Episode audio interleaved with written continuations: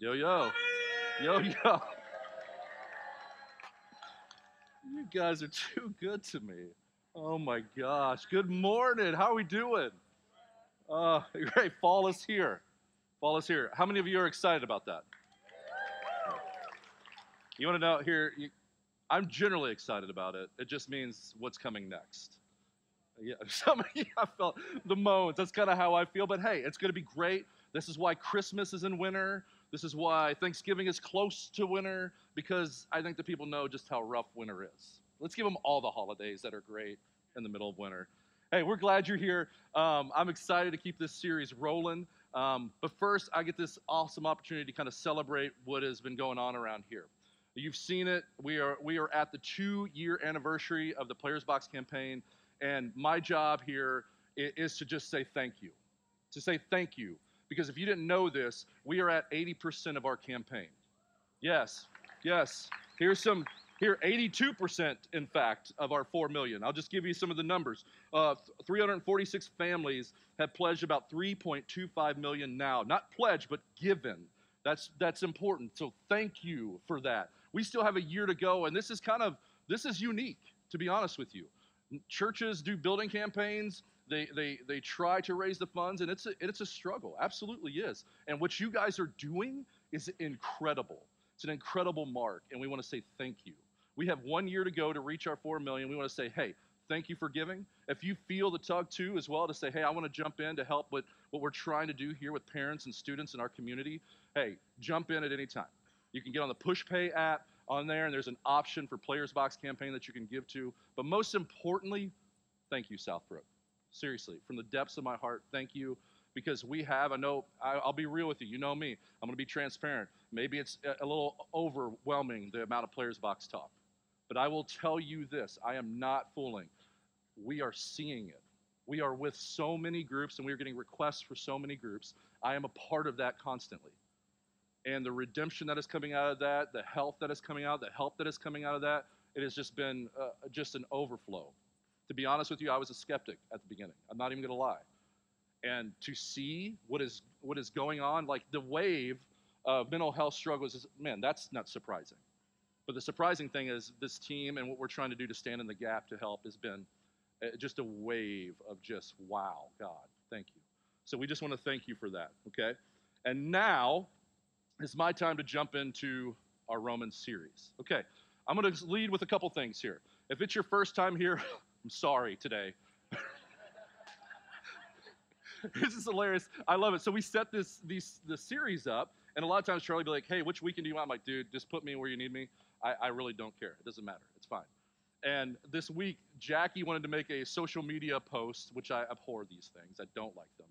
She's like, Erik, let's make a video. I'm like, oh, for real? Okay, fine. And she's like, give me six things about your message. I'm to say, Jackie, hey, here's the thing. It ain't a great one. It ain't a lot of redemptive tones in it. I said, and then I read it to her, and she goes, "Oh wow, is someone not like you here? Like who gave?" no, but it's so it's so good. Like today's passage, and again, I want to set this up because again, what's unique about when we come up here and teach is, like for example, I'm taking a section out of the greater context, right? I'm taking a section today where, as you've been with us, you have heard how it's almost like a courtroom scene with Paul for about a couple chapters, Paul is going in on first the Gentiles and letting them know how they're not righteous before God. And his focus there is you didn't have the law. God didn't give you the law. You were void of law there, so you didn't have the knowledge. So because of that, you were unrighteous. And then he goes in, as a, again his prosecution continues, he goes in on the Jews now. And he spends a lot more time there because let's be honest, the Jews had a pride and arrogance about their lot in life. And so he spends some more time there. In fact, if you could imagine if it was a courtroom scene, the Gentiles are on trial first and he's prosecuting. If there were Jews in the crowd, they would have been like, Yeah, you guys are bad. Like, yeah, you're not sorry, we're we're God's elect. We're God's we're God's chosen race, you know, we're we're his people. And then it's time for the Gentiles to leave, and now it's the Jews, and then he goes in even more on them. Oh, you think you're good? Let me spend some time here and let you know how you're not. And so today, I would say this is the concluding remarks, closing remarks of his prosecution. And I jokingly say, next week, Austin gets the big but that is coming. You say, What are you talking about? Remember that? Like, they give you the good news. Here, here's the good news. Hey, you're doing so well uh, at work. The project was great, but here's something you could work on to improve your, your public speaking. Or you're doing so well, man, you really grasped the plays well, you played well this game, but here's something you can improve on. Or it could be the other way. Hey, you're just you're not doing well right now, but there's some good things that have come out of it, right? There's the but in the middle. The but is next week. In fact, Austin gets a great section, arguably, arguably the greatest section in all of the New Testament that many theologians, their lives have been changed reading it. In fact, we are here today because one theologian read next week's passage and the Reformation movement blew out, out of that. So, hey, don't miss that. But today, we get to jump into our section. And let me ask you a question, right? This isn't a surprise to anyone. All you need to do is turn on 24 hour news, scroll social media for all of five minutes, and know things in the world aren't right. You see what's going on in the Middle East disgust, pain, war, innocent lives being lost in war. There's nothing good out of war. In fact, today we're going to do a thing at the end of service that I'm excited about, and thank God that we are speaking into it. Is Pete's going to lead us in a time of just corporate prayer together over the turmoil in the Middle East. So be with us in that. But here's the thing you survey the world, and maybe you do, maybe you don't. I try to shut down social media and that as much as possible. But you can just see things are off. But that's not new. That is a tale as old as time. The only thing that's changed is we have access to how much things are off 24 7 now. And so, if I were to ask you, think to yourself, what would you say is the issue in the world at large today? What is the issue? Now, as you sit there, will you say, oh, it's this group or it's that group? It's the Democrats, it's the Republicans, it's the Jews, it's the Palestinians. It's the fill in, you fill in the gap of what it is. They don't know Jesus, or they don't know Jesus enough, or they don't live the way Jesus wanted them to, or they, you know, is it finger pointing? Because here's where we're going today. There was a question posed in the London Times in the early 1900s, and I love this. The London Times asked this question. In fact, the, the writer of this sent this to prominent authors of their day. He asks this question What's wrong with the world today? Simply put. And he sent it off to all these prominent figures. And one of the prominent figures who I absolutely love, and maybe you've heard the name, is G.K. Chesterton, theologian, philosopher, man, just got all sorts of wisdom. And he was known for his response of one sentence. You know what his response was? He said, Dear sir, dear sir, I am yours truly. Right? That was it. And I love that simple response um, that was unexpected and brilliant, to be honest, is very much the condition of the human condition. How many times do we look in the mirror and say, man, especially when I think of God's righteousness, man, I am not fit. I'm not fit. And Paul literally is taking that example and he is using that to today as we jump into this passage to tell the Jews and the Gentiles, you, we, were not fit or unrighteous. And what's important to note is again, again, you must know the audience he is talking to. Um, I fully believe that pride is the core sin around all sins. Absolutely believe this. Because to sin, to go against what God's desire for our life, whether it's the way we think, the way we talk, the way we act, for us to choose a different path, that is the act of sin. That, that takes a prideful act. For me to say, God, I don't want your way today.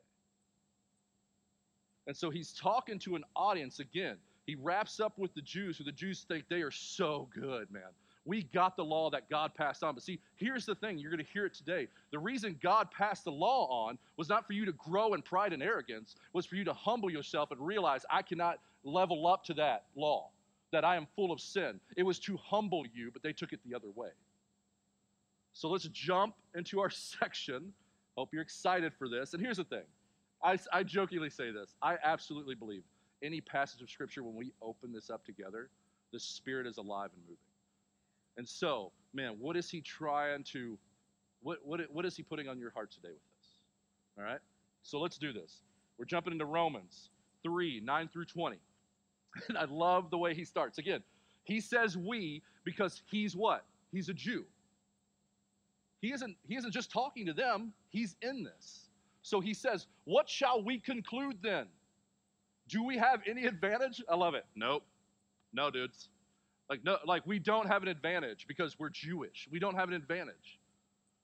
For we have already made the charge that Jews and Gentiles alike are all under the power of sin. And I love this, this uniqueness. As it is written, he goes into the next few verses quoting. Here's the thing. Here's where my mind goes as I, as I think about this scene. Here is Paul charging them to change their ways. To, to here in a little bit, he's going to segue when, when Austin comes up here next week to focus in on Jesus.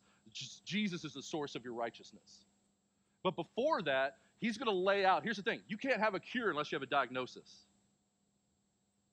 Like he needs them to understand just how unwell they are. And here's the thing he doesn't go with his words, he chooses the words of those they hold the most high words of David, words of Solomon, words of Isaiah. He quotes from the Old Testament because, hey, they might not think he's credentialed. But he goes, you know what? You know who you guys will listen to? David, Isaiah, Solomon, people that you hold high. And listen to what they say about the human condition. So he says, as it is written, here, here, he's quoting in, in Psalms, there is no one righteous, not even one. There is no one who understands. There is no one who seeks God. All have turned away. They have together become worthless. There is no one who does good, not even one. Oh, Erik, are we done? No, we're not, right? No. Oh my gosh. Their throats, and I, and I when I look at this passage, I'm like, man, this is like an x ray of the spiritual condition from head to toe.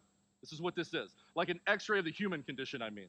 Here he goes. Their throats are open graves. Now their tongues practice deceit. The poison of vipers is on their lips. Again, he is quoting Old Testament. Their mouths are full of cursing and bitterness. Now we're on to the feet. Their feet are swift to shed blood. Middle East, look at it. It ain't just there though, people. In our back, in our communities, our backyards, feet are quick to shed blood. Ruin and misery mark their ways, and the way of peace they do not know. There is no fear of God before their eyes. And he wraps this up. Now we know that whatever the law says, it says to those who are under the law. He's talking to the Jews. So that every mouth may be silenced and the whole world held accountable to God. Here it is. Therefore, no one will be declared righteous in God's sight by the works of the law. Rather, through the law, we become what? Conscious, conscience of our sin. The point of the law that was passed down was for them to realize that we are full of sin. It wasn't to become prideful and arrogant. Look what God has given us, and let's weaponize it and hold it over everyone else. And so when I read through something like this, I, I just, the way I study, it's like, okay, what is Paul trying to get across in this section to his listeners, both then and now? What is he trying to get across? And I'm going to throw these up here, what I think this is. First, the situation is really bad. like, the situation's bad, right? No one is righteous. And the reason I talk about this again is if we we rarely especially in our culture and even churches which bums me out we start we're starting to move away from the talk of sin we start to move away from the talk of hey we we are unrighteous. And that's what it's it, you can either take that and become full of shame which is not the goal of scripture what is not our goal or you could take you and push you to the cross and say i'm not righteous but he is. When i'm reminded that i'm not righteous it's not about me being overwhelmed with that. It's me saying i am overwhelmed by the love of christ. Thank you for making us right before god. The situation is really bad. He keeps going on. They're corrupt from head to toe they're in need of saving. Their works won't save them. That's big because they thought they were good. They thought they were good because of the law. They need to change their ways, and He wants them to feel convicted. A term you might, we, we don't hear a lot. A conviction, meaning that, hey, they're, as they hear this message, Jesus talked a lot about that. How, as He speaks, God, how, if they have ears, let them hear. If they have eyes, let them see. What He's saying is, if they can hear the message within the message, where they feel this conviction, that it would put, push them to a sense of, and we'll talk about this today, repentance, the path of repentance. And again, you cannot have a cure until you know your diagnosis. And here's Jesus' words on this, right? It is not the healthy who need a doctor, right? But the sick. I have not come to call the righteous, but Jesus, here's the thing. We just said no one's righteous. That's what he's saying. Those who think they are righteous, but sinners to repentance. This quote by John Calvin I love. We can't really aspire towards Christ till we have begun to be displeased with ourselves. And again, listen, listen, hear me. This isn't shame. And I don't have enough time today because I'm a, I'm a nerd and I love studying psychology. There literally, I read this amazing article this week on psychologists who have been studying the effects of guilt and shame. That shame is not what we want. Shame, when you feel shame, you're overwhelmed with shame, it pushes you away. It isolates you. It pushes you away from the one that you offended. In fact, in their studies, they found that guilt, those who felt guilt, literally, they discovered have empathy with their guilt. That when they feel guilt over wronging someone, it actually pushes them to reconcile with the person they've offended. It's a healthy form of guilt, is what it is. The goal is not shame. The Spirit's goal is not shame at all. See, shame says, I am not lovable, I'm not valuable, I'm not cared for, I'm not loved, like all of those things. No, no, no, no, no. You are immensely loved. But we have to understand the diagnosis. But here's where I want to go today, and here's key. See, Paul wants them to feel convicted, but he wants them to repent. He wants his brothers and sisters to hear this message and cause them to move in a different direction with their life. See, repentance, you'll see this all over Scripture. The Greek word here is metanoia. Repentance. Jesus talks about this, right? He said, right when his ministry got going, Jesus began to preach, repent, metanoia, for the kingdom of heaven has come near. Repentance is this idea that you, you're, the direction you're going needs to change. It's a change of direction, whether in mind or act. Things need to change, and that's what Paul is hoping here, that as they hear this message, that they will be convicted to change their ways. That their ways are not doing it for them, that their ways are not making them righteous. Only Christ can bring righteousness, so they must change their ways. And so as I'm studying this, I'm like, man, what the path of repentance, what is this like? And so I want you to think about this right? When we talk about repentance, we often think of the macro level of repentance, that many have made the decision, my life needs a change, I need more direction, I need, I need Jesus to be the Lord of my life, and they commit to baptism up here, and I love seeing that. We see that almost every weekend. That is the macro level. What I also want you to think of is how important this is in your micro level every day with your relationships and your relationship with God daily. That I do believe this the rhythm of repentance, the path of repentance, is something that should be a part of our spiritual disciplines weekly, if not daily. The constant reminder that when I sit with Scripture, that it is like a mirror to Erik. Man, I read through this and I'm like, oh my gosh, man. God, again, I'm blowing it. I'm sorry. You're faithful to forgive. Thank you for that. And so we're going to walk through this today that I believe the path of repentance first starts with this a conviction, absolutely. That I feel convicted, something needs to change, or I hear a message, or something happened with someone today, and I'm like, man, I just don't feel right about what happened. What did I do? You see this here. And, the conviction, what I talk about, is a conviction. When you feel convicted, when I feel convicted, it's an act of the Spirit. Understand this. Jesus talks about it here in John. Unless I go away, he says, the advocate, this is the Holy Spirit, will not come to you. But if I go, I will send him to you. When he comes, here it is. This is where he convicts. He will prove the world to be the be in the wrong about sin and righteousness and judgment. But when he, the Spirit of truth, comes, he will guide you in all truth. If you lean into it. What's that mean? That means, hey, today when I when I say something and it's not God honoring to someone, the Spirit convicts. Erik, what are you doing? I got to hear that. I got I'm convicted with it. It's not about shame. It's about a healthy guilt. Man, I feel this. I need to go I need to go reconcile this. And so the first part of that is conviction. The next is like discovery. What does that mean? That means when I feel convicted, let me lean in and say, what let me discover what this is. There's times you may be convicted and you're not in the wrong at all. Discover what this is. What is this that I'm feeling? Maybe it's you talk to someone of wisdom. You bring in and talk about it, discuss it. What is this? Did I do something wrong here? And they can help guide you. The next one's big. We don't talk a lot about this. Confession, especially in our culture, it's always everyone else. We don't talk a lot about, hey, what I did something wrong. I need to confess this. And this is highly biblical. And I love this. I always use this example. Which it just cracks me up because I think we read over this. In Genesis 3, right? Right after they blew it, right after sin flooded in and they blew it, God comes and walks. Remember, He walked among them. And He said, Who told you that you were naked? Here it is. Have you eaten from the tree that I commanded you not to eat from? Do you think He's oblivious and doesn't know? Right? He's not, no, he's surprised. Oh my gosh, you're naked. How did you get like this? Right? Right? Why do you think he's asking them? Confession. Uh, yeah, but what happens? See, when shame enters in, a lot of times shame leads to blame, right? Did you eat from the tree? No, that woman you gave me did. She made me, right? And then what did she do? It's that stupid snake. It's so true. Like, guys, I get, I mean, it, I have kids. You have kids. You have people that, you have friends in your life. Confession is hard.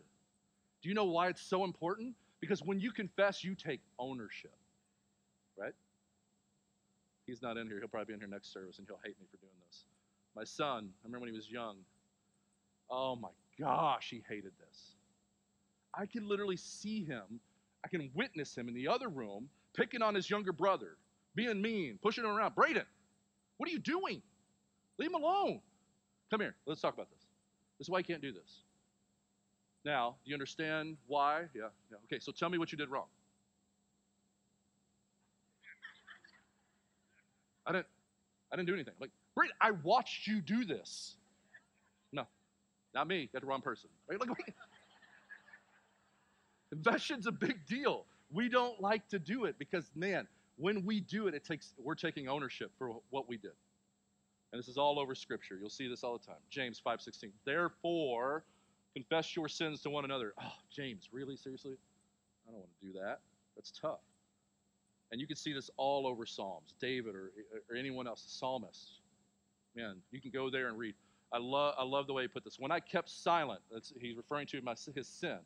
When I kept silent about my sin, my bones wasted away through my groaning all day long. Then I acknowledged my sin to you and did not cover up my iniquity. That's misspelled.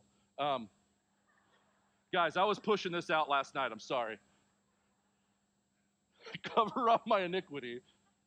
I said, I will confess my transgressions to the Lord, and you forgave the guilt of my sin. Slash? Moron. Players box, we talk about self talk. I don't do it well in these moments. You see what he's saying, though? Confession is like this balm to give it up to God when, man, vertically, because this all we're talking about today is vertically and horizontally when it comes to relationships. Up with God, when we blow it, confess it. Bring it to Him. When we wrong someone, hey, our culture needs more of this. Needs more of this because social media exists to point the finger at everybody else with anonymous accounts, you cowards, right? Like, there's people that have these anonymous accounts to blame everyone else because they don't want to even feel, they don't want to put their name on it. Our world needs a church like Southbrook that people say, you know what? When I wrong you, I'm going to tell you I'm sorry. I'm sorry. Please forgive me. It's big. And the final path, the final part of this path of forgiveness, a final path of repentance is forgiveness.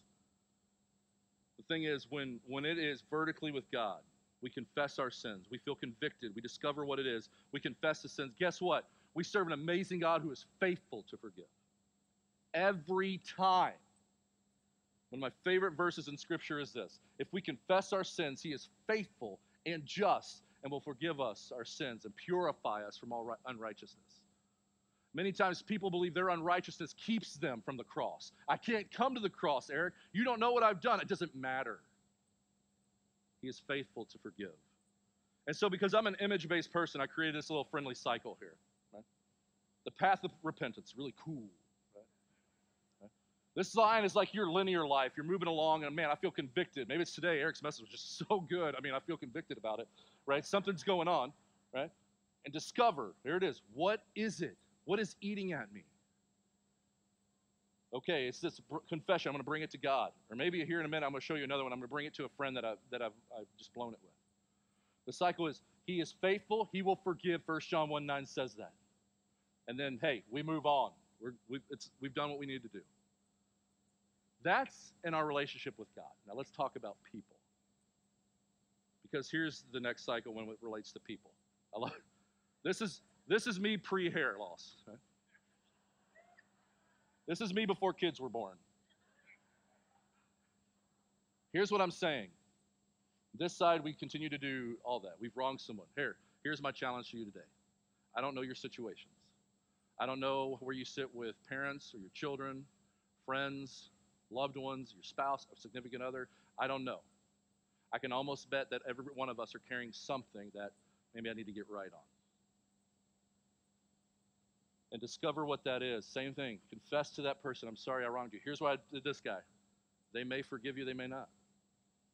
I don't know. I know God will. That's why Jesus implores us to forgive as he forgives. But they might not. And what I would say is, you've done what you are supposed to do. Rest in that. There are repercussions for things that have gone wrong. That's just how it is. But that doesn't mean we stop doing this. And I'm almost out of time, so I'm not going to run into all this other great stuff I had. Oh, man. I did. I did. I, will blow through this quick. I'll just do the overview. One of the greatest stories that I think could be taught every week is the parable of the lost son, right? The, the par- prodigal son. There are so many vantage points, so many perspectives in that story we can learn something new from every week. And the prodigal son overlays the cycle that I've just laid out for you. If you remember, if you remember, oh, wrong button. I'm going to leave this up here. If you remember, the son says, God, here it is. Here it is. When I talk about sin, God's way, and the, the Father is God, right? His ways are not good enough for the Son. You remember this, right? I don't love your providence and you taking care of me. I want to do something else. So I wish you were dead, essentially. Give me my inheritance now. That's what that means. And then he goes off and blows all of it. You remember this. He lives it up and loses all his money till one day he finds himself in a pigsty, essentially, eating with pigs. And here is where this path of repentance comes. In fact, I'll throw it up here like this conviction and discovery. It says, When he came to his senses, he said, How many of my father's hired servants have food to spare? And here I am starving to death. I will set out and go back to my father. He's convicted while in the slop with pigs that there's a better way to live. My way was not right. He discovered what it is. And then he moves on to confession. The son said, as he approaches his father, remember, his father ran out to greet him, couldn't wait to see him. But when he gets to his father, he says, Father, I have sinned against heaven and against you. I am no longer worthy to be called your son. Confession. What I love about the story is here's the forgiveness. The father doesn't say, Yeah, you did do this to me. How could you do this to me? He doesn't even talk about it, he doesn't even address it. The father said to his servants, Quick, bring the best robe and put it on, and put a ring on his finger and sandals on his feet. And it goes on about the feast. He doesn't even, that is the God we serve. That is the God we serve. And what I'm saying today is, as we wrap up, is this this is an ongoing thing every day of our lives. But, but for so often, we overlook this confession, repentance, getting right, reconciliation. And I love this quote from John Calvin, who knew this. He said, This restoration does not take place in one moment or one day or one year. Rather, God is at work in his people that they may employ their whole life in the exercise of repentance and know that this warfare with the old self will be terminated only by death one day. Every day we deal with this. Every day we, we can wrong people or, or mess up with our relationship with God. That doesn't mean we become shame filled and push away. That we should be empathetic and reach out and say, you know what? I blew it. I'm sorry. God, I am sorry. It's horizontal and it's vertical, yes, horizontal with those around us. I believe as a church, if we move into this reality to make this a spiritual discipline, whether it's daily or weekly, that we just sit and realize, man, you know what? God is so righteous. And Paul's right, we're not. But we had a God who stepped out of heaven and died for us. That said, now you are right before God because of my sacrifice. But to live out of this discipline daily. When you wrong someone, say it. I'm sorry. That's what I hope this church movement becomes. When we step out of these doors, could you imagine the grocery aisles? Could you imagine the arenas for sport? Oh my gosh. Right? This is why, like, even though it's a hard text, I think it's an important text. Because for us to discover the cure that is Christ, we have to know how fatal the diagnosis is. And so I'm going to pray. Right after I pray, Mr. Pete is going to come out here. What am I, like a kid? Pastor Pete is going to come out here. And please, please, please, please, there's something huge that happens when a church prays together. I absolutely believe something huge happens when a church prays on one thing, focused on one thing together. And our world needs prayers. Specifically, the Middle East needs prayers. So let me close in prayer, and then Pastor Pete will be out here. Dear God, I thank you for tough texts. I thank you for brutal honesty, to be honest. I respect that way more than, than a veneer of just lies and deception and manipulation. Thank you for just Paul's brutal honesty. We are not right before you. But in Christ, we are made right before you. Not works, not laws, not anything. It's just Christ. And I pray today as we move out of this building, we will be people that embrace the path of repentance in our relationships and absolutely in our relationship with you. We thank you that each time that we live out of this and we confess that you are faithful to forgive. We thank you for that. And we thank you for the blood that was shed to give us that forgiveness. It's in your name we pray. Amen.